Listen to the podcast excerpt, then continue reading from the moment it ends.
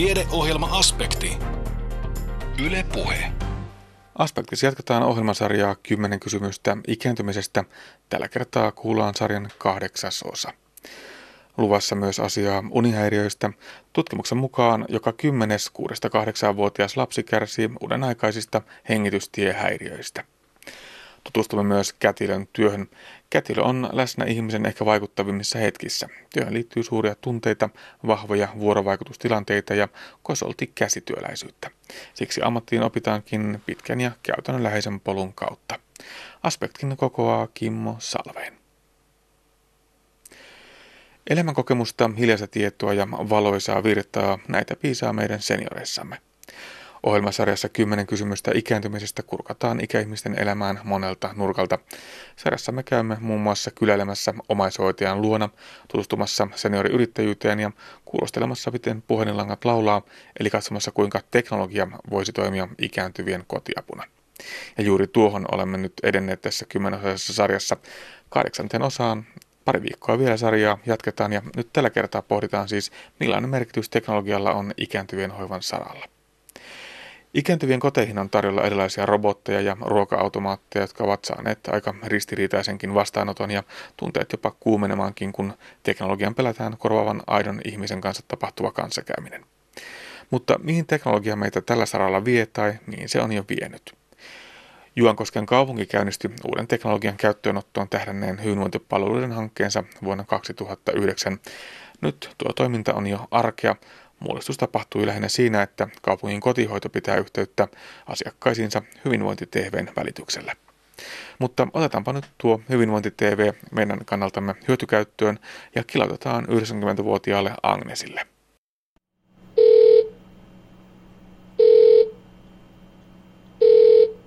No päivää Agnes. No hei. Pitkästä aikaa. Mitä? Ja pitkästä aikaa näemme toisen mun näin ruudun takaa. No niin, justissa. Mm. Miten kuuluu sinne? No mitä tässä? Tässä vaan olin ihan unessa. Minä jo sanoin, että varmaan saattaa olla nukkumassa. Joo. Mm. Mm. Nyt siis puhumme käytännössä tuon hyvinvointi-TVn välityksellä. Hyvinvointi-TVn sydän on tietokone, joka luo verkon läpi videopuheluyhteyden kommunikointia varten – Agnes on ollut tyytyväinen laitteeseen. Laitetta on helppo käyttää ja sen kautta voi olla yhteydessä niin lapsiin, kotihoitoon kuin muihin seniorikäyttäjiinkin. Myös erilaisia palveluita, viidettäkin, on tarjolla. Tämähän on hyvä peli. Joo. Saan jutella lasten kanssa nokatusten lasten kanssa että, ja sitten on joitakin tuttuja, jollakin voi olla sama täällä kylällä mutta harvempaa on nyt tullut juteltua kenenkään kanssa, mutta omien kanssa välissä niin kyllä eilisiltana viimeksi Olavin kanssa. Pahat mielet ja hyvät mielet ja asiat selvitellä. Hmm. Näin siis Agnes, Hyvinvointi TVn ahkera 90-vuotias käyttäjä. Teknologia uudistaa tapoja toimia ja tuottaa palveluja kaikkialla, miksei siis myös ikääntyvienkin kohdalla. Juankosken kotihoidon johtaja Terttu Miettinen. Ja kysymys on siitä, että hoitajat ja asiakkaat ottavat virtuaalisesti yhteyden toisiinsa. Eli sitä lisää turvaa saadaan sitä kautta ja erilaisia palvelumuotoja muutenkin. Miten isosta verkostosta käyttäjien ja palvelutuottajien osalta tässä hyvinvointitelevisiossa on kyse? No käyttäjiä on meillä noin 30 laitetta, mutta laitteiden sisällä yhteisöasumisessa on jo lähes 30 asiakasta, eli meillä on semmoinen 60 asiakasta verkostossa. Ja sitten niin kuin palvelun tuottajia meillä on useita, eli Laurea ammattikorkeakoulu tuottaa palveluita. Sittenhän meillä on tämä Muurutviran hoitokoti, joka tuottaa meille palveluita öiseen aikaan, eli he huolehtivat yökäynneistä hälytysten kautta ja käyvät virtuaalisesti yöllä katsomassa asiakkaita, kun siihen on lupa saatu, kirjallinen lupa asiakkailta. Ja sitten näitä laitteita jonkun verran myöskin esimerkiksi asiakkaiden kotona, omaisliittyminen. Omaisliittymät on tosi tärkeät, eli meillä on suunnilleen puolella asiakkaista omaisliittymä, ja sitten omaisliittymiä voi olla vaikka neljällä lapsella, vaikka kaikilla lapsilla ympäri Suomen ja ympäri muun maailman. Eli meillä on Australiassa on kokeiltu, yksi laite on ollut Australiassa myöskin. Miten tärkeää se on, että ikääntyville luodaan tällaisia uudenlaisia palveluita, joilla nyt tässä tapauksessa voidaan sitten tuoda ne palvelut ihan konkreettisesti kotiin saakka? No minä koen tosi tärkeänä. Eli virtuaaliyhteyden pitäminen luo sitä turvallisuutta sinne niin päiväaikaan kuin yön aikaan. Ja se, että vanhuskin oppii uusia asioita. Että niin kun mietitään sitä, että ei aina ajatella niin päin, että vanhus ei enää opi uutta teknologiaa. Kyllä oppii. Kuvayhteydet on toimivia. Nyt on kyse siis todellakin tietokoneesta. Millaisia teknisiä vaatimuksia näillä on? No itse asiassa tekniset vaatimukset ei ole kovin korkeat tässä vaiheessa, kun asiakas alkaa käyttämään. Eli tämä on hipaisunäytöllä. Eli he hipaisee sitä ruutua ja sieltä he löytää puhelinluettelon, sieltä löytävät ystäviä, ketä ystäviä on, sieltä löytävät kotihoidon toimiston ja he hipaisemalla ottavat yhteyden. Mutta niin kuin äsken tuossa kerroin, että yön aikaan Muurutviran hoitokodin henkilökunta pääsee ihan avoimeen kotiin, eli hiljaisesti menevät käymään siellä ja on tehty kirjalliset sopimukset, että tämä Hyvinvointi TV on avoin. Eli sinne päästään luomaan sitä turvallista ympäristöä sitten myöskin. Niin monestihan puhutaan siitä, että onko tällainen teknologian tuominen vanhustenhoitoon esimerkiksi niin puhtaasti hyvä asia, mutta jos ajatellaan sitä tämmöisen hyvinvoinnin ylläpidon ja ehkä hieman perään katsomisenkin näkökulmasta, niin eihän se ole kuin positiivinen asia. Mm. Niin, niin perään katsominen, niin katsotaan eestä, sivusta ja takaa, eikö vaan näin leikkisesti siis ajatellen. Mutta kyllähän se näin on, että uusi teknologia, niin totta kai se on todella hyvä asia, mutta se on myös muutos, muutos uuteen. Ja sehän oli alussa meilläkin 2009 aloitettiin, niin totta kai koko kylää kohisi, että miten tämmöistä, että nytkö ne, nytkö ne vähentää hoitajat pois ja meinaavat niin tietokoneen kautta tulla vaan käymään. Ei suinkaan. Se on iso muutos ollut, mutta muutoksesta on päästy, niin kuin sä oot haastatteluja tehnyt, niin hyvälle tasolle, todella hyvälle tasolle. Ja myös työyhteisö on hyväksynyt tämän hyvinvointi TVn, että se on turva, se on apu, sinällään toisenlainen arvo tulevaisuuteen, joka lisääntyy koko ajan. Jos uuden oppimisessa ja laitteiden järkevän käytön omaksumisessa on työsarkkaa asiakaspäässä, niin uusi on aina uutta myös henkilöstölle. Vaikka Juankosken kotihoidossa on menty viime vuodet vahvasti uutta teknologiaa omaksuen, on välillä aika rauhoittaa tahtiakin. Toki nyt kun teknologia on olemassa, on hyvä pitää verkkoja vesissä uusien avauksien saavuttamiseksi. No kyllähän se oli aika, aika iso juttu, että kyllä siinä niin kuin henkilökunta mietti, että ollaanko, ollaanko heitä oikeasti vähentämässä, mutta meillä lähti se niin hyvin, kun päästiin tähän hyvinvointipalveluiden hankkeeseen, niin meillä on henkilökunta koulutettu. Eli silloin henkilökunta on saanut hyvää koulutusta ja ohjausta ja opastusta. Eli ne pikkuhiljaa, ne muutosvastarinnat karisi pois, kun tietoa tuli lisää, että eihän tämä oikeasti vie meiltä mitään, vaan se antaa meille lisää. Että ei ole enää tänä päivänä ongelma. Kotihoidon johtaja Terttu Miettinen, nyt näitä palveluita siis on tähän saatu kasattua ja aika kiitettävä määrä, mutta ei tässä ilmeisestikään laakerilla ole tarkoitus jäädä edelleenkään lepäilemään. No ei todellakaan laakerille jäädä lepäämään, mutta nyt on olosuhteiden pakosta, niin välillä pitää pitää taukoa siinä kehittämisessä, palvelutuotantojen kehittämisessä. Mutta nyt tänä päivänä ollaan lyöty lukkoon, että Järvi Kuopion seurakunta tulee meille tuottamaan palveluita. Siinä mietimme yhdessä, että onko se päivähartautta, onko se diakonin vierailua ja onko se viikoittaista vai onko päivittäistä vai mikä se malli tulee olemaan. Että se on erittäin ihana asia, että seurakunta on lähtenyt nyt oikeasti mukaan. Ja samoin myös vapaaehtoisia ihmisiä toivotaan mukaan edelleenkin. Voi tulla niitä Juisen biisejä laulamaan sitten isä ja pieni tytär tai kuka tahansa, jota meillä on ollut. Se oli hyvin mukava asia, että paikalliset ihmiset tulisi joko yksityishenkilönä tai sitten järjestöpainotteisena, eli kolmatta sektoria kaivataan mukaan tuottamaan palveluita. Niin tämä aika vaikuttava tällainen interaktiivinen televisio ikään kuin joka ei ole pelkästään kaksisuuntainen, vaan siihen voidaan saada useita eri linkkejä, voidaan yhdistää useita koteja tai voidaan koota ehkä useampia ikääntyviä taas sinne yhden ikääntyneen luokse. Joo, se onkin tosi hyvä malli se, että kun perheeseen, perheeseen on hankittu hyvinvointi-TV, onko se sitten vanhus tai onko se keski-ikäinen ihminen, jolla on liikuntarajoitteisuus esimerkiksi, niin sinne voi päiväkahvi kylään kutsua vieraita. Et jopa on meillä ollut niinkin onnellinen tilanne, että on vanhus kuttunut vieraita, niin yhdeksän ihmistä on sillä jumpala ollut. Eli näitähän meidän kannattaa kehittää hyvin pitkälle ja ottaa mukaan just sitä kolmatta sektoria.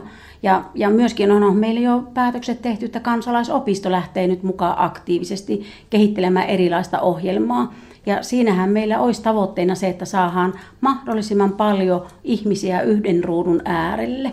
Yksi sektori, missä tällaista tekniikkaa voitaisiin käyttää varmasti erityisen hyvin hyväksi, on sitten terveydenhoito. Joo, kyllä, kyllä on Kysterin päin jo oltu yhteyksissä siitä, että me saataisiin tänne Juankosken terveysasemalle hyvinvointi TV ja kotisairaanhoitaja ja kotipalvelu olisi tiivis yhteistyökumppani. Esimerkiksi siinä vaiheessa, kun meidän asiakas on kotiutumassa, niin siinä vaiheessa voisi toisessa päässä olla meidän hoitajat täällä kotipalvelussa ja kotisairaanhoidossa. Ja sitten siellä sairaalan puolella olisi se itse potilas tai se asiakas ja hänen omainen kenties ja hoitajat ja lää, kenties lääkäri myöskin. Eli siinä niin kun katsekontakti olisi koko ajan meillä mukana, niin siinä voi kysyä ja nähdä heti ilmeistä, että miten tässä lähdetään tämä kotiuttaminen suunnittelemaan. Eli se olisi tosi ihanaa, jos se sille puolelle tulisi. Ja meillähän opetellaan kotisairaanhoidon kanssa sitä pikkuhiljaa, että kenellä meidän asiakkailla on jo laitteet, niin he esimerkiksi käy keskustelemassa vanhuksien kanssa, mitä niille kuuluu ja miten se lääkehoito on toteutunut ja onko jotain ongelmia tai onko jotain kertomista heille. Niin siinä ne välimatkat myös tuo sitten niitä säästöjä ja aikaa riittää enemmälle asiakasmäärälle sitten. Onko mitenkään helppokäyttöisiä nämä laitteet? On tämä, kyllä. Ei tässä ole mitään. Tietysti joskus jummiutuuhan se, kun minä saatan tökkiä vähän joka paikkaan, vähän niin kuin ei aina satu nämä sormet niin. oikein vähän. Niin sitten se menee vähän sekaisin. Olavi tullut ja sitten selvittely. Mitenkä tota, tärkeää se on, että tämmöisiä uusia laitteita kehitetään? No on, hyvä ihme, totta kai. Eihän se ihmisen, eihän se polkee paikallaan. Ja tämähän on keksintö, niin tämä on kyllä, että puhelinhan se on vähän samantyylinen, mutta siinä ei näy sitten kasvotusten. Mm. Mutta tässä vielä on sillä, että näkö, minkälainen pörröpeä täällä on. Harmaa hapsi. Kyllä, nä- näkyy, että on parta ajamatta nyt. Kyllä, en, ei huomaa. Agnes siis suhtautuu uuteen teknologiaan hyvin myönteisesti ja ennakkoluulottomasti, vaikka vastakkaisiakin näkemyksiä varmasti löytyy. Kovin usein teknologiaa pelätään ja siihen suhtaudutaan erittäin kriittisesti, kuten havaittiin esimerkiksi vanhusten ruokinta-automaatin uutisoinnin yhteydessä. Puhumattakaan siitä, millaisia reaktioita herättävät ikäihmisten seuraksi kehitetyt robotit. Kyllä se näin on, että to, todella suuria uhkakuviahan tässäkin on nähty. Ja tulee vastaan vieläkin tänä päivänäkin, vaikka näin monta vuotta on meillä ollut, että neljäs vuosi on menossa. Niin toki aina tulee välillä omaisilta se, että näinkö tämä toimii, näinkö tämä toimii. Ja se, että tuosta ruoka-automaatista puhuttiin, sehän on oiva, oiva keksintö myöskin. Että se ei ole ollenkaan huono ajatus, että myös jossain vaiheessa saattaisi tulla tällaisia automaattikoneita sinne kotiin, mistä saa sen ateria otettua. Eli hyvinvointipalvelut ensin hyvinvointiteknologian kautta, hyvinvointi-TVn kautta ja sitten lähdetään ohjeistamaan ja käymään läpi muuta, tekno- muuta teknologiaa sinne kotiin. Ja se ei välttämättä tarkoita aina sitä, että ne palvelut huonontuvat ja ehkä sitten se kaikki kontaktointi jää sieltä oikeasti pois, että se hoidetaan koneiden kautta. No ei ainakaan Juankosken kaupungin nykyinen ja silloinen sosiaali- ja terveysjohtaja Auli Sarnola, kun lähdettiin tähän hankkeeseen mukaan, niin meillä ei ollut tavoitteena se, että niin karsitaan palveluita, vaan nimenomaan sitä kehitetään niitä palveluja, otetaan mukaan yksityisyrittäjyyttä, vapaaehtoissektoria, eli niin kuin palvelun tasohan koko ajan kohenee siitä, eli laatua löytyy, erilaista laatua ja toimintatapoja, et ei suinkaan olla vähentämässä henkilökuntaa. No tuo hoiva on varmasti yksi asia, mikä tässä on, ja turvattomuuteen puuttuminen toinen asia, mutta varmasti näillä hyvinvointi-TVn keinoilla ja palveluilla on myöskin aika aktivoivia vaikutuksia. Nimenomaan, että jos mietitään sitä Laurean ohjelmaa, niin siellähän tulee kuutena päivänä viikossa ohjelmaa. Ja se on jumppaohjelmaa, se on myös tietovisailua, se on monenlaista, mihin vanhukset pystyy osallistumaan. Ja samoin niin kuin meidän oma tuottama palvelu Juttutupa, niin sitä kauttahan on myös mahdollista olla yhteydessä ystäviin. Kaikki, ketä on tässä verkossa, meidän verkostossa, niin voi olla yhteydessä ja mikä sen parempi aktivointikeino on kuin nähdä toinen siellä ja ystävystä ja jutella. Että kyllä se on oikeasti totta, että sillä saadaan paljon hyvää aikaiseksi, mutta se vaatii panostusta niin henkilökunnalta kuin omaisilta ja vanhuksilta itseltään. Uusi teknologia kuitenkin maksaa. Houkuttimia silti löytyy, sillä sijoitettu raha voi tuoda sekä parempaa palvelua että säästöä ja maksaa näin itsensä takaisin. Etenkin kun henkilöstön riittävyydestä ikäihmisten määrän lisääntyessä voi tulla paikoin suurikin ongelma. No, säästöjähän tulee ihan luonnostaan. Jos meillä on tämä malli, tämän näköinen, mitä mä olen tässä aiemmin kertonut, eli se yöhoito. Eli yöhoidossa meillä ei ole yöpartio toimimassa kotihoidossa, vaan se Muurutviran hoitokoti huolehtii tästä yöpartion toiminnasta. Eli lähes sata ihmistä on heidän palvelujen piirissä, niin sehän on luonnostaan ihan itsestään selvää, että kuinka paljon on tähän mennessä niitä taloudellisia säästöjä tullut. Ja edelleenkin toivon, että me kehitetään erinäisiä malleja.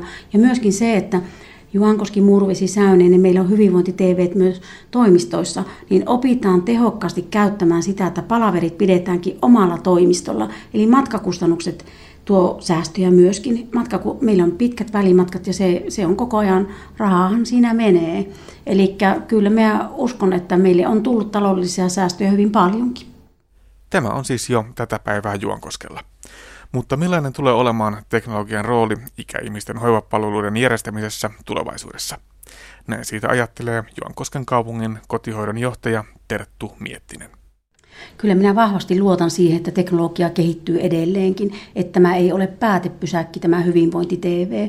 Teknologiahan on ollut, niin kuin Juankosken kaupungissakin, jo lähes 30 vuotta on ollut vanhuksille turvapuhelimia saatavilla, mutta siinä ei ole sitä kuvayhteyttä. Mutta sekin on ollut hyvä versio, ja mun mielestä tämä on nyt niin kuin kehitystä eteenpäin, että me nähdään myös, myös turvapuhelimia olemassa kuvapuhelimen muodossa. Mutta hyvinvointi-TVllä sinä näet koko ajan toisesi. Eli molemmin puolin tulee teknologia kehittymään, tulee niitä laitteita, missä on aterioita viikoksi valmiiksi laitettu ja hyvin monenlaista tulee olemaan. Niin kuin nyt tänä päivänä on jo kehitetty hyvin paljon, että on äänimattoja, älymattoja olemassa ja on lääkedosettien dosettien ääniefektejä olemassa, että oletko muistanut ottaa lääkkeesi. Eli koko ajan kehittyy. Ja myös muistisairaiden kohdalla mietitään se oven avaaminen kerrostalossa, niin kenties onkin älymatto olemassa, että vanhus lähtee nyt ulos ja hetken päästä tiedetään, että onko mennyt vai eikö ole mennyt. Ja siihen tulee sitten auttia paikalle. Eihän tämä korvaa ihmistä. Ihmistä ei teknologia pysty korvaamaan kokonaisuudessaan, mutta se antaa tukea, antaa tukea siihen turvallisuuteen, yksinäisyyden poistamiseen. Kenties, kenties asioita voidaan hoitaa hyvinvointi-TV-välityksellä, että siellä on hoitaja toisessa päässä ja asiakas luettelee esimerkiksi, että mitä minulle kaupasta tuodaan tänään. Eli kyllä mä luotan siihen, että teknologia kehittyy hyvin suurille harppauksille millainen merkitys tällaisella hyvinvointi tai vastaavalla teknologialla voisi olla tällaisen hyvin ikääntyville fokusoidun tiedon levittämisessä esimerkiksi? Erittäin, erittäin tärkeänä pidän sitä tulevaisuudessa, niin voisi olla juuri sellainen yhteys meillä, että missä eri asiantuntijat käy kertomassa asioista, joita vanhukset ei itse välttämättä saa mistään tietää. Tai sitten voi olla, että on niitä ongelmia, että minä en muista, että minulle on siinä akuutissa tilanteessa kerrottu tämä asia. Eli todella tärkeää olisi, että saataisiin tämmöinen, tämmöinen piste, missä oikeasti eri asiantuntijat jakaisivat sitä tietoa. Näin Juankosken kaupungin kotihoidon johtaja Terttu Miettinen. Saa nähdä, mihin kaikkien hyvinvointi TV vielä taipuu, muussa teknologiasta puumattakaan. Ohjelmasarja 10 kysymystä ikääntymisestä jatketaan siis viikon kuluttua ja tuolloin aiheena on kuntouttava työote. Kuinka ylläpitää ikäihmisten toimintakykyä myös sairauden yllättäessä? Tähän asiaan palataan siis sarjan toiseksi viimeisessä osassa. Ja nuo ohjelmasarjan osat löytyvät myös Aspektin nettisivuilta osoitteesta kantti.net kautta aspekti. Mutta hypätään seuraavaksi vanhuusiästä aivan sinne elämänkaaren toiseen ääripäähän. Seuraavaksi ollaan nimittäin kätilön työn äärellä. Kätilö on läsnä ihmisen elämän ehkä vaikuttavimmissa hetkissä. Kätilön työhön liittyy suuria tunteita, vahvoja vuorovaikutustilanteita ja kosolti käsityöläisyyttä. Siksi ammattiin opitaankin pitkän ja käytännönläheisen polun kautta. Kätilön koulutuksesta kuulemme siis nyt. Anne Heikkinen jatkaa. Haasteltavana on kätilötyön lehtori Päivi Hofreen Savonia ammattikorkeakoulusta. Niin, tämä koulutus on aika pitkä ja vaativa. Voi sanoa, että ehkä aika montaa ammattikorkeakoulututkintoa vaativampi, koska siinä tehdään sitä kahta tutkintoa yhtä aikaa. Millaiset ihmiset sitten kätilökoulutukseen hakeutuvat? No, mä luulen, että ne on sellaisia, että ne, ne haluavat olla vuorovaikutuksessa ihmisen kanssa. He haluavat tehdä ihmissuhdetyötä sillä tavalla, että he tapaavat erilaisia ihmisiä ja haluavat olla yhteistyössä ammattilaisten kanssa, eli toisten kätilöiden kanssa kollegiaalisesti, ja he haluavat tehdä semmoista niin kuin asiakastyötä potilaan ja asiakkaan kanssa. Ja, ja tuossa korjaan hieman, että he eivät tee kahta tutkintoa yhtä aikaa, vaan he valmistuvat ensin sairaanhoitajiksi ja tekevät nämä perusopinnot, jotka kuuluu kaikille sairaanhoitajille. Ja he loppupuolella niitä sairaanhoitajaopintoja sitten lähtevät, kun kaikki on tehty, niin sitten oikeastaan kaikki pitäisi olla tehty sairaanhoitajasta ennen kuin voi syventäviin kätilöopintoihin tulla. Eli he eivät tee niitä yhtä aikaa. Hmm, mutta pitkä tutkinto silti. Kyllä, kyllä se vaatii kestävyyttä, ja, mutta sitä kyllä kivasti keventää, ja, tai en mä tiedä keventääkö, mutta antaa niin erilaista näkökulmaa nämä ammattitaitoa edistävät harjoittelut, kun pääsee kokeilemaan niitä teoriassa opittuja taitoja sinne ihmisten ja potilaiden hoitamiseen. Me istumme Päivi Hofren tällä hetkellä täällä luokassa. Täällä on kaikenlaista tähän alaan liittyvää tykkötarviketta. Vähän sairaalasänkyä, tuo keinutuoli, patjaa, tyynyä, säkkituolia. Sitten on sairaalasänkyjä ja vauvoja, sitten tällaisia simulaationukkeja ja kaappi oli täynnä kaikenlaista mahdollista, mitä tämän alan opettelun kuuluu. Eli aika sellaista käytännönläheistä, voiko näin sanoa, on se opiskelu. Kyllä siihen liittyy paljon semmoista käytännönläheisyyttä ja semmoista esimerkiksi vuorovaikutuksellisuutta, semmoista dialogia, mitä potilaiden kanssa, asiakkaiden kanssa tehdään ja semmoista ohjausta ja neuvontaa ja terveyden edistämistä. Toki tietenkin ammattikorkeakouluopinnoissa on tärkeää, että me, me tuotetaan EQF6-tasolla tätä opetusta, eli meillä on näyttöön perustuvuus yksi keskeinen keskeinen teema, johon liittyy kaikkeen opetukseen, että uusin tutkittu tieto aina on käytössä ja se tietoperusta rakennetaan vahvaksi. Mutta toisaalta sitten nämä simulaatiossa opitut taidot, että me harjoitellaan semmoisia, pyritään jäljittelemään tämmöisiä niin kuin case-tyyppisiä tapauksia, joita me harjoitellaan vaikkapa synnytyksen ponnistusvaihe tai vastaanottotilanne synnytyssalissa tai vaikkapa lapsivuodeosastolla vaikka synnytyksen jälkeistä vuotoa tai vauvan hoitoa tai vauvan, vauvan tarkastelua tai naisten tautiosastolla vaikkapa, vaikkapa, syöpäpotilaan ohjaamista, niin pyritään tämmöisiä harjoituksia tekemään, jossa kätilöt asettuvat eri rooleihin ja, ja tehdään tämmöinen case ja vedetään ja analysoidaan sitten se. Lisäksi tietenkin kätilöopintoihin kuuluu lisäksi tämmöiset taitopajatyyppiset opinnot, joissa ommellaan esimerkiksi ja leikataan ja puudutetaan episiotomiaa. Eli välilihan leikkausta harjoitellaan täällä koulussa ja meillä on nyt ollut ihan tänä syksynä uutena, että me on saatu sulta semmoista oikeaa jäljittelevää materiaalia, eli on ommeltu tämmöistä kielimateriaalia, joka sitten ihan oikeasti, oikeasti ommellaan ja puudutetaan ja, ja harjoitellaan niitä tilanteita. Ainoa tässä tietenkin on, että näkyväisyys on vähän parempi näin päältä päin kuin sitten siellä ihan oikeassa tilanteessa esimerkiksi äidin, äidin välilihan leikkauksen niin kuin ompelu niin on, on haastavampaa tietenkin vielä siellä oikeassa elämässä. No kuinka paljon se kätilön työ ihan oikeasti on tämmöistä käsityötä, johon liittyy paljon ihan myös semmoisia teknisiä taitoja, joita ei opi muuta kuin harjoittelemalla ja harjoittelemalla ja vielä kerran harjoittelemalla. No kyllä, kyllä siihen liittyy paljon, että näitä vuorovaikutuksia, mitä puhuttiin, ne on ihan oma lajinsa ja sitä tarvii olla paljon ja se hoitosuhde on tosi tärkeä ihan joka, joka osastossa ja yksikössä ja, ja eri, eri tasoilla terveydenhuoltoa. Mutta kyllä, kyllä näitä käden taitoja myös tarvitaan ja, ja tarvitaan ulosauttoon tiettyjä otteita ja perusotteita pitää tietää semmoisia sikiön esimerkiksi laskeutumista siellä lantiossa ja siihen liittyviä asioita, teknisiä asioita opetellaan myös paljon. Ja, ja pitää niin kuin jollakin tasolla ymmärtää niitä ja osata tehdä oikeita tutkimuksia, esimerkiksi sisätutkimukset ja ulkotutkimukset. No palataan vielä sinne vuorovaikutukseen. Kätilö ei ole vuorovaikutuksessa pelkästään äidin kanssa, vaan isä ja koko perhe. Onko se niin, että koko perhettä hoidetaan? Kyllä se näin on, että koko perhettä hoidetaan ja yhä monimuotoisempia perheitä tänä päivänä. Että voi olla, että on perinteistä isä-äiti-perhettä, on, on saman sukupuolen olevaa, olevaa naisparia. Meillä on myös doula, joka voi olla synnytyksessä mukana, että jos, jos haluaa äiti, niin on semmoisia koulutettuja doulia myös mahdollisuus tuoda. Ja onpa jollakin ollut oma äitikin synnytyksessä mukana, että se on hyvin, hyvin paljon niin kuin nykyään semmoista sallivampaa ja semmoista, että me saadaan tuoda sinne synnytyssaliin melkein sitten, tietenkin kannattaa sopia asioista, mutta eri, erilaisia tukihenkilöitä. Ihan sitä oikeakin harjoittelua tuolla sairaalassa tähän työhön ja opiskeluun kuuluu.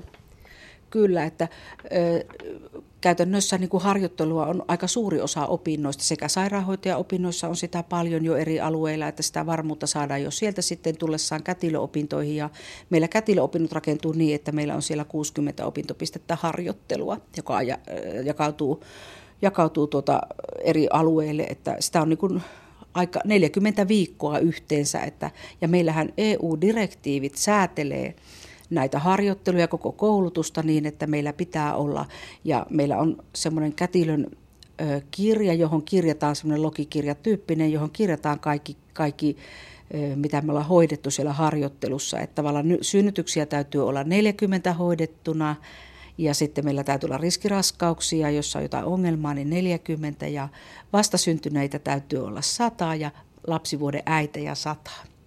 Ja sitten naisten tautipotilaita ei ole eritelty niin kuin erikseen määrällisesti, mutta niille on omat paikat. Että tämä kirja on tärkeä ja sitä täytetään opiskeluaikana kaikkinensa ja opiskelija saa sitten mukaansa sen ammattikorkeakoulun leimoilla ja merkinnöillä varustettuna. No entä sitten lehtorin oma käytännön tatsi? Täytyykö välillä käydä tuolla kentällä itsekin katsomassa, että mitkä ne on ne viimeiset tuulet tällä alalla?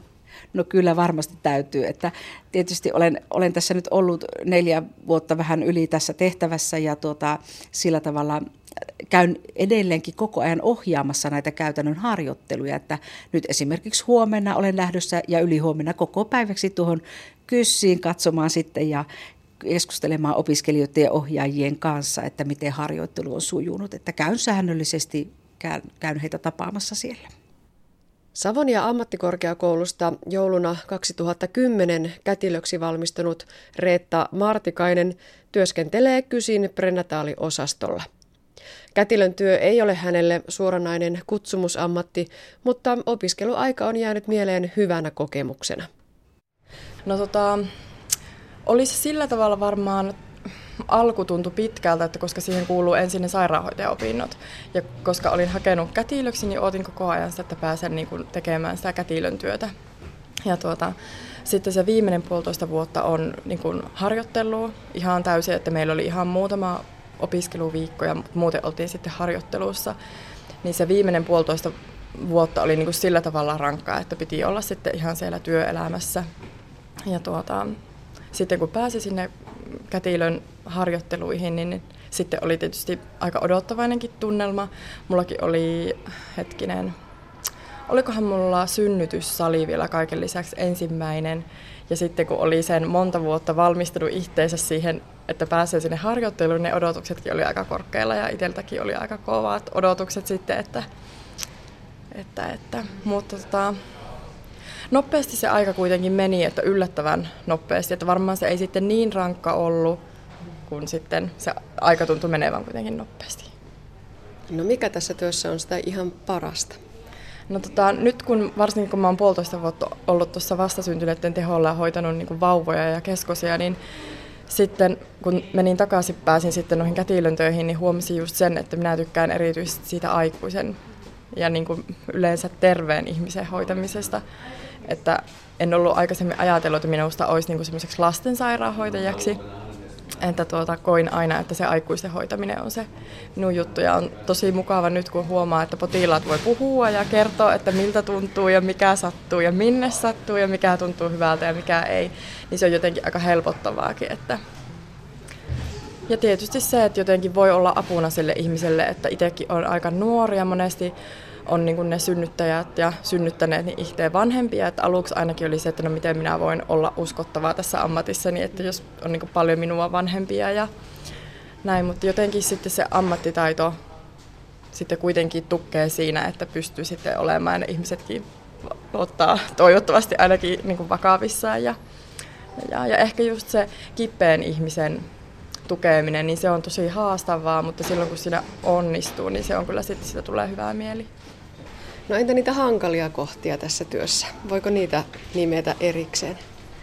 Mm, no ehkä varsinkin tuossa raskaana olevien osastolla, niin semmoiset, jotka ennenaikaisuuden takia on, joutuvat olemaan kauan osastolla, niin heidän kohdalla ehkä koe hankalana sen, että, että miten saisi motivoitua siihen hoitoon. Että monesti sitten se on tosi kyllästyttävää siellä makailla vaan päivästä toiseen ja sitten heilläkin monesti ne päivät on aika samanlaisia, että otetaan käyrää ja kysytään vähän vointia ja varsinkin jos niin menee etenee se raskaus sillä tavalla ihan sillä lepohoidolla päästä eteenpäin, niin ehkä semmoiset on haastavia, että miten saisi motivoitua sitä potilasta ja oltua sitten tukena.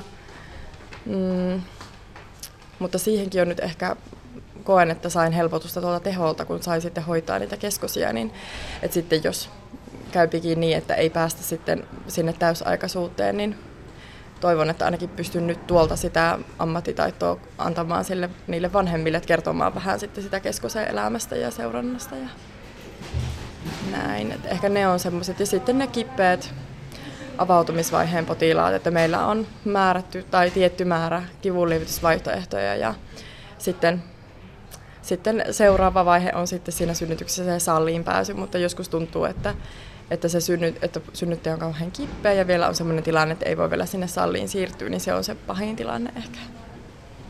No entä sitten jatkossa? Onko tämä osasto se, missä haluat työskennellä vai onko kaikilla haaveena päästä sinne saliin tekemään niitä oikeita synnytyksiä? No joo, sitä monesti aina sanotaan, että, tai ensinnä kun kertoo, että on kätilö, niin se on aina se eka ajatus, että no että no, ootko sinä ollut niissä synnytyksissä, että sitä hyvin monesti mielletään se kätilötyö vaan niin kuin siksi synnytyssalityöksi. Ja hyvin pitkältihän se onkin sitä, mutta niin kuin, minä ainakin tykkäsin silloin pari vuotta sitten olla hirveästi tuossa osastolla, että tämä prenataaliosasto on tosi monipuolinen, koska siellä on niitä raskaana olevia ja voi olla haasteellisiakin tapauksia monet. Ja nyt sitten varsinkin kun on enenevissä määrin synnyttäneitä ja vauvoja ja sitten leikattuja, niin siinä saa aika monelta kätilötyöalueelta niin pidettyä sitä ammattitaitoa niin yllä. Mutta tuota, nyt ainakin on tarkoitus olla tuossa osastolla, niin kuin, että saa sieltä se ammattitaito taas vahvaksi. Ja, ja, ja, mutta haluaisin kyllä jossain vaiheessa sinne salliin ja myöskin ihan näille muillekin osastoille, että naisten taudeille ja sitten lapsivuoden osastolle, että pysyisi ne kaikki osa-alueet, että ei sitten pääsisi erkanemaan mistään osa-alueesta sitten hirveän kauas ettei sitten tulisi myöskään sitä rimaa kauhua sitten lähteä ja ei jumahtaisi minnekään. Näin totesi kätilö Reetta Martikainen. Ja sitten pääsemme vielä kurkistamaan synnytyssaliin. Oppaana on kätilö Maija Jääskeläinen. No minkälaisia hetkiä ne on salissa? Ehkä sellaisia jännittyneitä, odottuneita, kivuliaita, hilpeitä, iloisia, mitä kaikkea?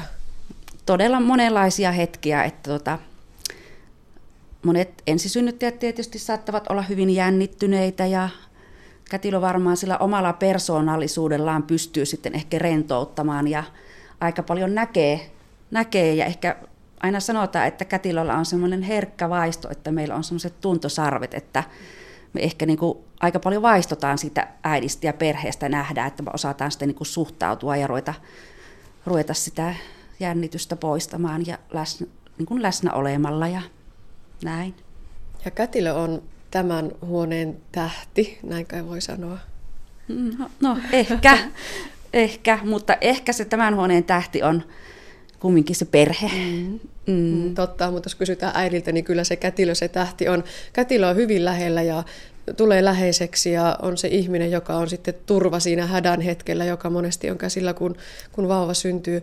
Täällä on paljon myöskin ihan tällaista tekniikkaa, laitteita, koneita. Loppujen lopuksi kuinka lääketieteellinen tapahtuma syntymä on? No tänä päivänä aika lääketieteellinen saattaa olla, mutta tuota, pyritään kumminkin, vaikka ollaankin sairaalassa, niin pyritään semmoiseen mahdollisimman kumminkin luonnolliseen, luonnolliseen turvallisuutta niin poissulkematta tietenkään. Että tässäkin meillä on tässä huoneessa meillä on tuo sydänäänikäyrä, jota tietenkin paljon käytetään, koska me nähdään siitä vauvan hyvinvointi. Sitten meillä on siinä epiduraalipumppu, eli aika monille äidille tänä päivänä, varsinkin ensisynnyttäjille, laitetaan epiduraali jossakin vaiheessa, ja tämä pumppu tässä niin kuin annostelee sitten sitä puudutusainetta sinne loppuun asti.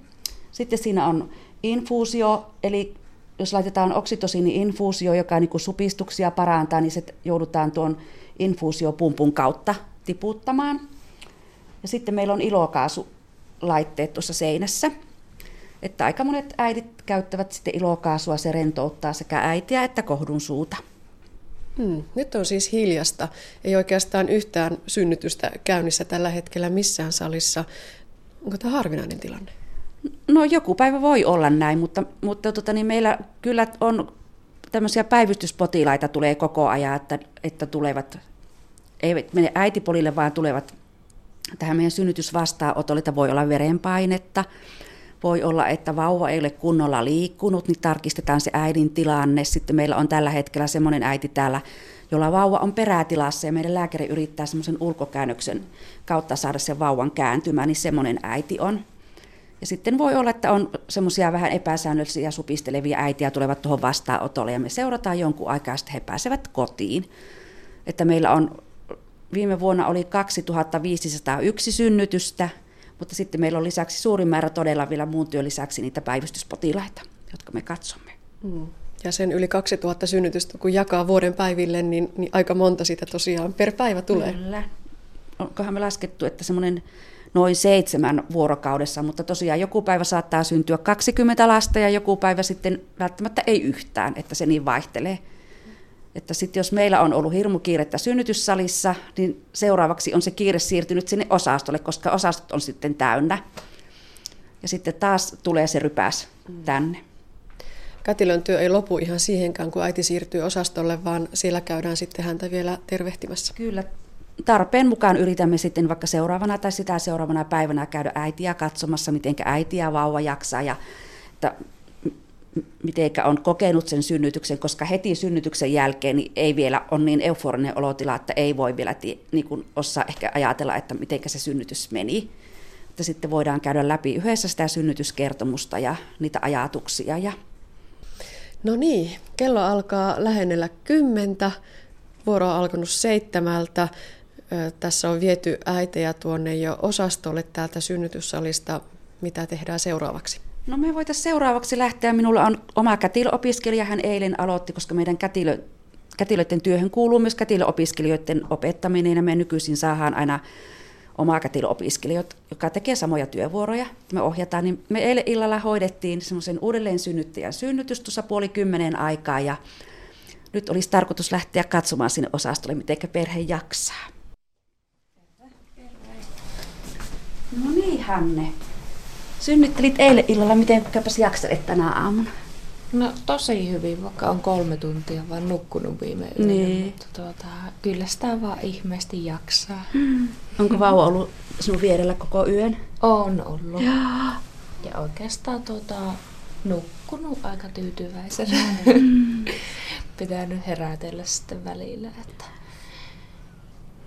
kolmen tunnin välein suunnilleen sitten ollut se herätys. Joo. No mitenkä sä koit sen synnytyksen eilen, kun ei keretty siinä jutella, että ootko, onko tullut mitään ajatuksia? No kaksi vuotta sitten, kun viimeksi synnytti, niin kyllähän tämä niin kuin meni tota, paljon mukavammin. Mm. että ihan sitten yllättävänkin nopeasti. Että hyvä mieli jäi. Ihanasti hän vähän venytteli sillä, niin. että minusta puhutaan. Niin. Poika vauva. Mm. Aika hyvin me arvioitiinkin. 3 kiloa 800 ja on painanut 3 kiloa 890. Mm. Niin. Tästä vatsan mm. päältä arvioitiin niin. vauvan painoa. Oi, nälkä taitaa olla. Tämä on mutta siis meillä kaikilla kätilöillä on tämä sama juttu, että aina kun me tullaan vauvan luokse, niin siis mm. meidän tyyli muuttuu, me ruvetaan lätystelemään, vaikka, niin. vaikka niin kuin kuinka yrittäisi, mutta sitä ei niin kuin huomaa, että mm. kaikilla varmaan ihan sama, mm. että voi mikä pikkuinen se siellä sängyssä niin. ihan. Ja... Niin, mutta eihän sitä muuta voi, ei. hänkin on niin ihana. Niin. Hän kyllä syntyi tosi kauniisti ja Hanne oli tosi reipas ja hyvä synnyttäjä. Mm. Miten kauan te meinaatte olla täällä osastolla? No mahdollisimman nopeasti tietysti kotiin. Mm. Olisi toivomus, kun on se kaksivuotias poikakin siellä oottamassa. Mm. Niin Mutta saa nähdä nyt sitten, että mitä hyö sanoo, että mm. milloin päästään. Silloin jos on ihan normaali raskaus, niin tuota yleensä äidit saattavat päästä toinen vuorokausi synnytyksestä, mutta jos on esimerkiksi äidillä vaikka sokeriarvot ollut koholla, niin silloin seurataan vähän pidempään, mm. koska vauvan sokeriarvoja myös seurataan. Kyllä, kyllä. Mm. Se on semmoinen kolme. Se on lyhentynyt vuosien mm. saatossa. Silloin alkuvuosina, kun minäkin aloitin, niin ensisynnyttäjät oli mm. melkein viikon ja uudelleen synnyttäjätkin oli semmoisen neljä vuorokautta. Ja Joo. Se oli enemmän semmoista sänkyyn hoitamista, että nyky, nykyäidithän on hyvin aktiivisia. Ne, ja kannustetaan nopeasti. Niin, kannustetaan nopeasti. Mm. Eikö me saa edes häntä hereille, vaikka ko- koitetaan tässä kova äänisesti puhua. Niin. En jaksa nousta. No oikein hyvää jatkoa teille ja Kiitoksia. paljon onnea edelleenkin. Pidä itsestäsi huolta ja perheestä ja muistat myös rintoja suojella, ettei tule rintulehdus, kun on kylmiä ilmoja. Niin. Se on tärkeää, kun se on niin helppo niin. ruokintamuoto. Niin. Ja Järkeä myös itse levätä. Mm. Myös itse välillä levätä. Yritän. Kyllä. No niin. No, mutta oikein hyvää jatkoa. Hyvä. Kerro perheelle terveisiä. Okei. Okay. No niin, hei hei. Heipä hei. Heippa. Näin totesi Kätilö ja Jäskeläinen Kuopion yliopistollisesta sairaalasta. Toimittajana oli Anne Heikkinen. Kuuntelet siis aspektia, jonka kokoaa Kimmo Salveen. Tiedeohjelma Aspekti. Yle Puhe. Vuodenvaihteen aikoihin valmistuneessa tutkimuksessa havaittiin, että joka 10 6-8-vuotias lapsi kärsii unenaikaisista hengitystiehäiriöistä. Oireisto vaihtelee lievästä kursauksesta aina uniapnea-tautiin. Mistä oikeastaan on kyse, kun puhutaan unenaikaisista hengityshäiriöistä? Tähän vastaa seuraavassa oikumishoidon erikoishammaslääkäri, kliininen opettaja Tiina Ikävalko. No jos lähdetään ensin äh, miettimään tätä uneaikaisten hengityshäiriöiden käsitettä. Tämähän tarkoittaa nyt laajasti sellaista oireiden kirjoa, mistä lievin ilmenemismuoto on tämmöinen joskus aika harmiton kuorsaus – ja sitten toisaalta vakavimmasta päästä on niin kuin hoitamattomana ihan tämmöinen hengenvaarallinen uniapneatauti.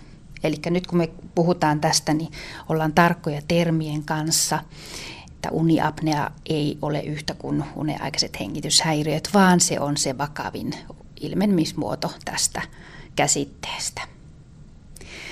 Tätä uniapnea-tautiahan on kolmea eri tyyppiä. Sitä on sentraalista, obstruktiivista ja sekamuotoa.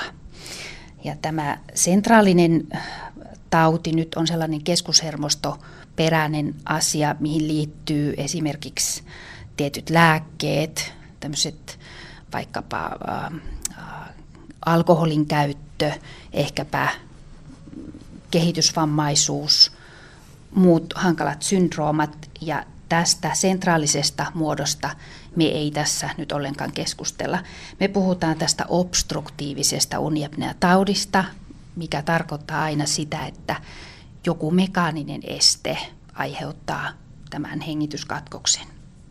Uniapnea-kohtaus sinänsä on tällainen unen aikana tapahtuva 10 sekuntia tai siitä pitempi hengityskatkos.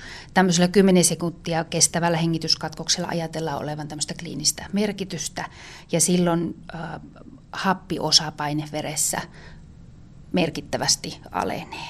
Uniapnea esiintyy aikuisilla Suomessa miehistä noin 4 prosentilla ja naisista noin 2 prosentilla.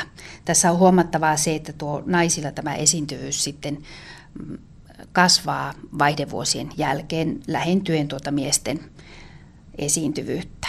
Kaiken kaikkiaan tätä varsinaista uniapnea-tautia Suomessa sairastaa noin 150 000 potilasta. Mutta mainittavaa tietysti on, että tämä sairaus on alidiagnostisoitu ja siitä lääkärikunta on huolissaan.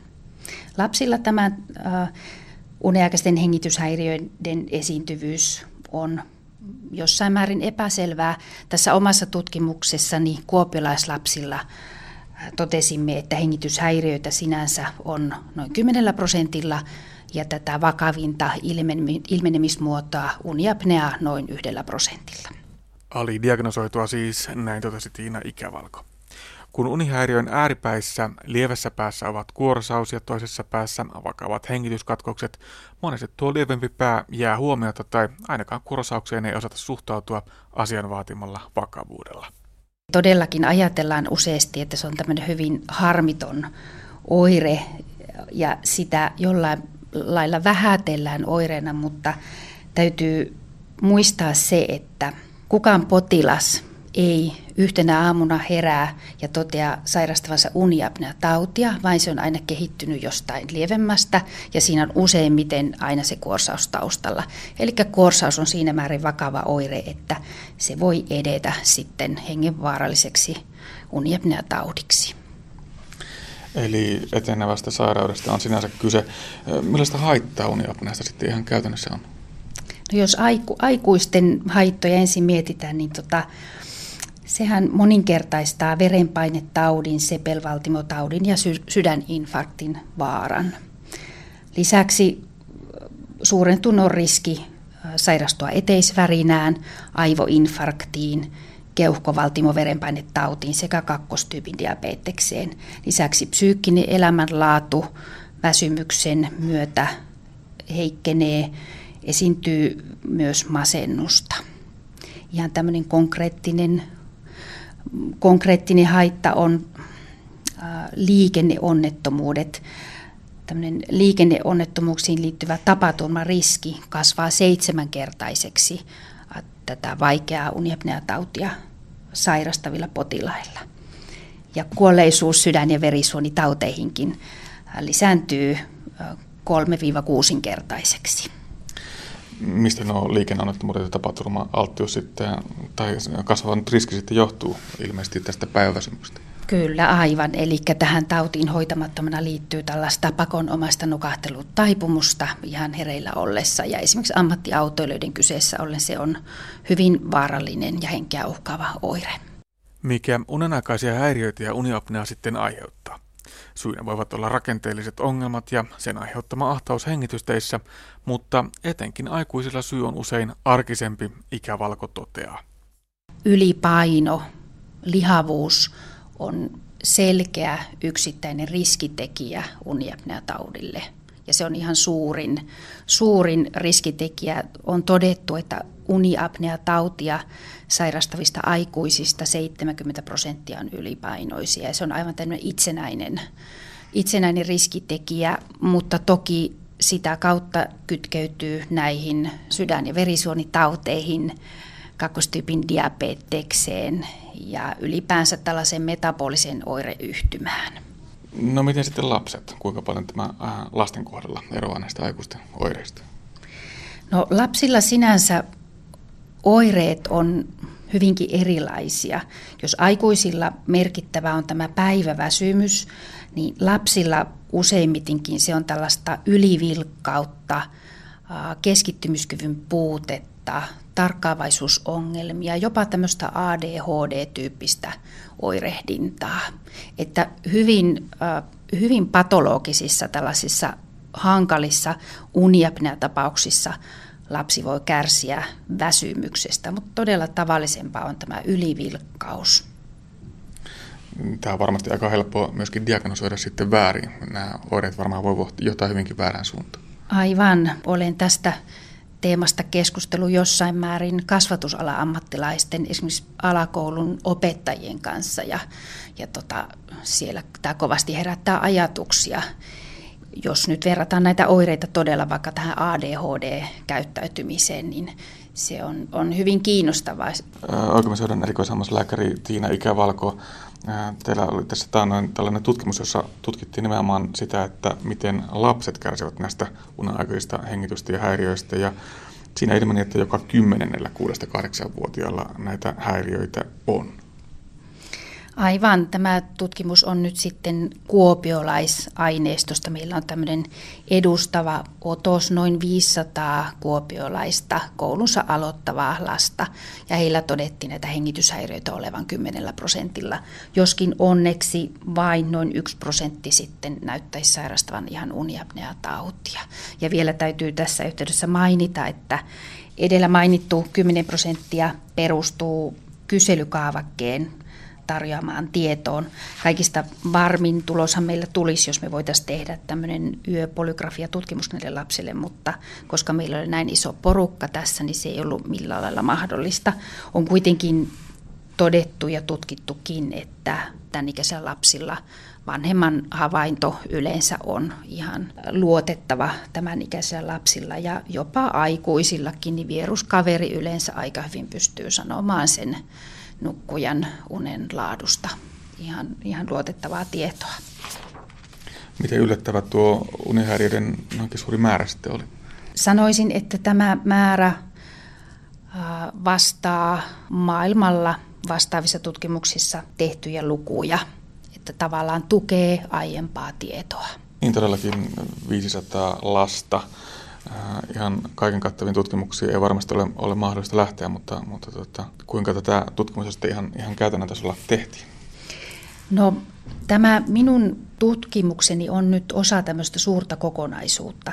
Meillä täällä Itä-Suomen yliopistossa biolääketieteen yksikössä tehdään tällaista lasten liikunta- ja ravitsemustutkimusta. Puhutaan myös PANIC-tutkimuksesta, joka tulee englanninkielisistä sanoista Physical Activity and Nutrition in Children Study. Ja tämä on sellainen äh, suuri 2007 alkanut edelleen jatkuva tämmöinen liikunta- ja ravitsemusinterventiotutkimus, mikä tuottaa tietoa lasten liikunnasta, ravitsemuksesta, fyysisestä kunnosta, kehon koostumuksesta, aineenvaihdunnasta, suun terveydestä, unesta, ja elämänlaadusta. Ja nyt tämä minun tutkimus on osa tätä panik-tutkimusta. Olen tässä tutkimusryhmässä mukana ja tämä minun tutkimus nyt on tätä Itä-Suomen yliopiston upouuden hammaslääketieteen yksikön tutkimusta. Ja sitten tässä on tietysti yhteistyössä ollut Kysin leukasääräyksien poliklinikka sekä Kuopion sosiaali- ja terveyskeskuksen suun terveydenhuollon osasto.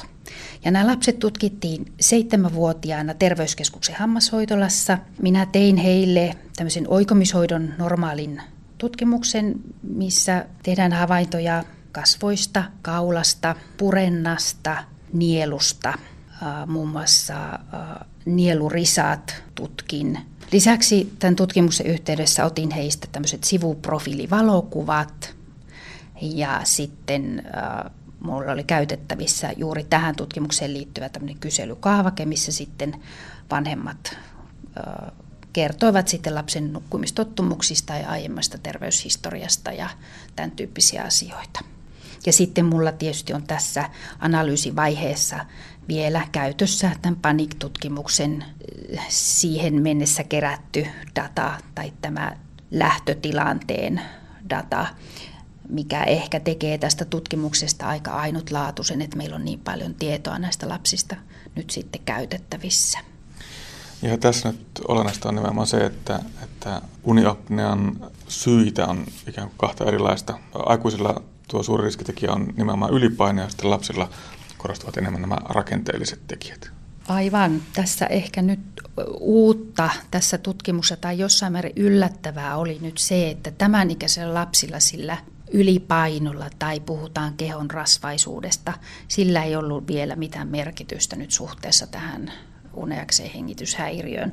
Että nyt tämmöisillä seitsemänvuotiailla lapsilla korostuu nämä rakenteelliset tekijät. Ja siinä tietysti on tämä houkutteleva näkökulma, että, että nyt näitä rakenteita voidaan oikomishoidon keinoin muokata ja jos nämä lapset saadaan ajoissa kiinni, niin sitten voidaan suunnitella tuleva oikomishoito niin, että mahdollisesti voidaan ennaltaehkäistä tätä hengenvaarallista uniapnea-tautia kehittymästä. Mitkä ne sitten nämä riskejä aiheuttavat rakenteelliset tekijät käytännössä ovat? Tärkein on tietysti suurentuneet risaat tämmöisessä hammaslääkärin tekemässä tutkimuksessa on mahdollista tutkia nämä nielurisat. Korvalääkärin tutkimuksessa sitten nähdään myös kitarisat, mutta että nämä suurentuneet nielurisat nostaa uniaikaisten hengityshäiriöiden riskiä noin nelinkertaiseksi tässä kyseisessä aineistossa. Sitten toisaalta ristipurenta, hampaiston ristipurenta, mikä sitten kertoo siitä, että yläleuan luu on kooltaan vähän pieni, mikä taas voi heijastella ahtautuneisiin hengitysteihin tai nenäkäytäviin. Ja tämä ristipurenta nyt nostaa sitä uneaikaisten hengityshäiriöiden riskiä noin kolminkertaiseksi. Ja vielä sitten me löydettiin tämmöinen piirre kuin kasvojen kuperaprofiili, mikä usein antaa viitettä siitä, että lapsella alaleuka on suhteessa pienempi kuin muu osa kasvoista.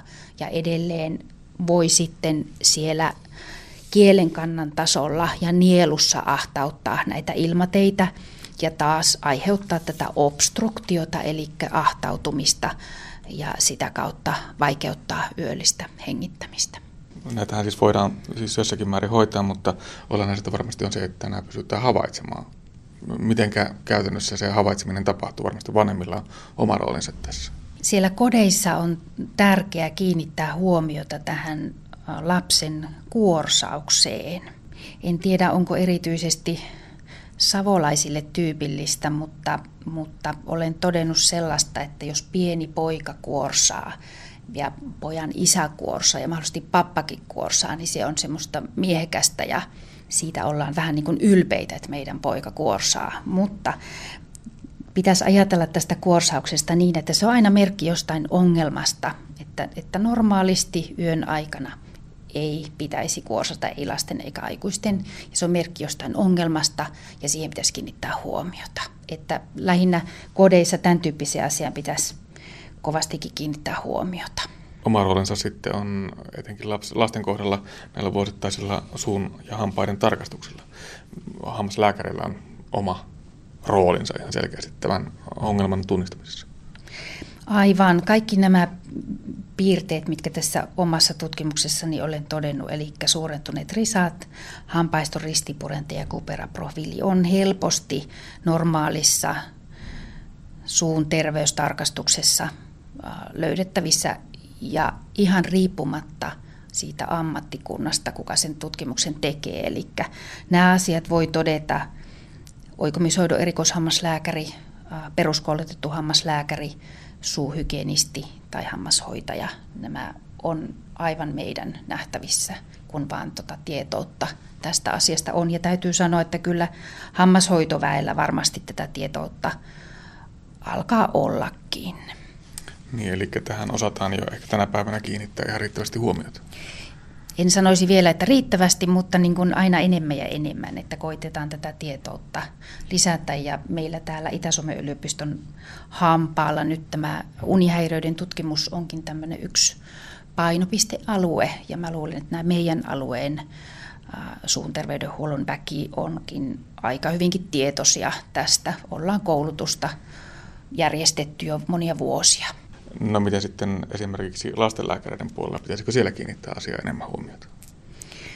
No se olisi vallan hyvä ja nyt näyttäisi, että, että siellä ilmeisesti tähän asiaan kovasti ollaan kiinnityttykin huomiota ja, ja kiinnostuttu tästä. Tämä artikkelini, minkä kirjoitin tämän tehdyn tutkimuksen perusteella, julkaistiin joulukuussa Euroopan lastenlääketieteen lehdessä pääartikkelina, mikä kertoo siitä, että tämä on nyt lastenlääkäreille ehkä hiukan uutta tietoa ja he on valmiita ottamaan hammaslääkäreitä tähän tiimiin mukaan tämän uniaikaisten hengityshäiriöiden hoidossa. Että tulkitsimme sen tämmöisenä signaalina ja olemme siitä hyvin iloisia. Että se ei lastenlääkäreiden normaaliin tutkimukseen ei varmastikaan kuulu purennan tutkimus tai profiilin tarkastelu, mutta tulkitsen sen niin, että siellä on nyt vihreätä valoa tämmöiselle, että mahdollisesti näihinkin asioihin he voisivat ruveta kiinnittää huomiota. Ja sama tietysti koskee esimerkiksi koululääkäreitä tai vaikkapa kouluterveydenhoitajia. Niin jos nämä, nämä piirteet on kuitenkin ihan helpot katsoa ja jos siitä se hyöty saadaan, että että päästään lasta hoitamaan aikaisessa vaiheessa ennen kuin ongelma mutkistuu, niin se on puhtaasti näiden lasten hyväksi. Näin toivoi Itä-Suomen yliopiston kliininen opettaja, oikomishoidon erikoishammaslääkäri Tiina Ikävalko. Ja näin päättyy siis tämänkertainen aspekti. Tällä kertaa kuulimme kahdeksannen osan ohjelmasarjasta 10 kysymystä ikääntymisestä. Aiheena oli tällä kertaa teknologia, lähinnä siltä kantilta, miten se voi toimia kotona pärjäämisen tukena. Ja viikon päästä sarjassa aiheena on puolestaan kuntouttava työote. Tutustumme myös kätilön työhön ja edellä kuulimme lasten unenaikaisista hengityshäiriöistä. Lisää aiheistamme netissä osoitteessa kantti.net kautta aspekti.